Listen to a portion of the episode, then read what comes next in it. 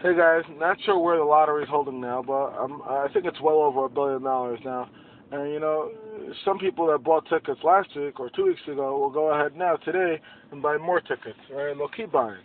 And uh, somebody could ask, why do you keep buying tickets? You know, it only takes one ticket to win. So obviously the answer is because you never know, right? Each number, the way the lottery works is you need to get a, a series of numbers, you know, matching up, and you could, each time a different number can match up, and you get more and more and more. So I was just thinking that, you know, so many times a day we say Amen, or we do a mitzvah, or we, we, we, we, we anything we do good in our life, we do a lot. Everybody does so many good things. Sometimes a person could feel like, you know, I did enough already. I was here for most of davening.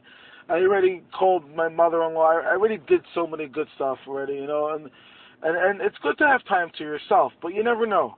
You never know. Just like the lottery, you never know, and you keep trying because you want to match up more numbers.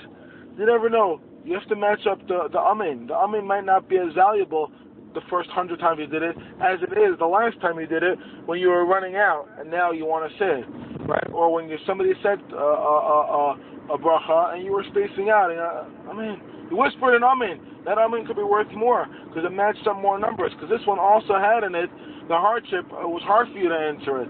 Or you called uh, somebody that you weren't interested in calling. So this time is different than the last person you called. The last person you called, you wanted to talk to. This time, you matched up some more numbers. Have a great day. It was Chus Ben Miriam.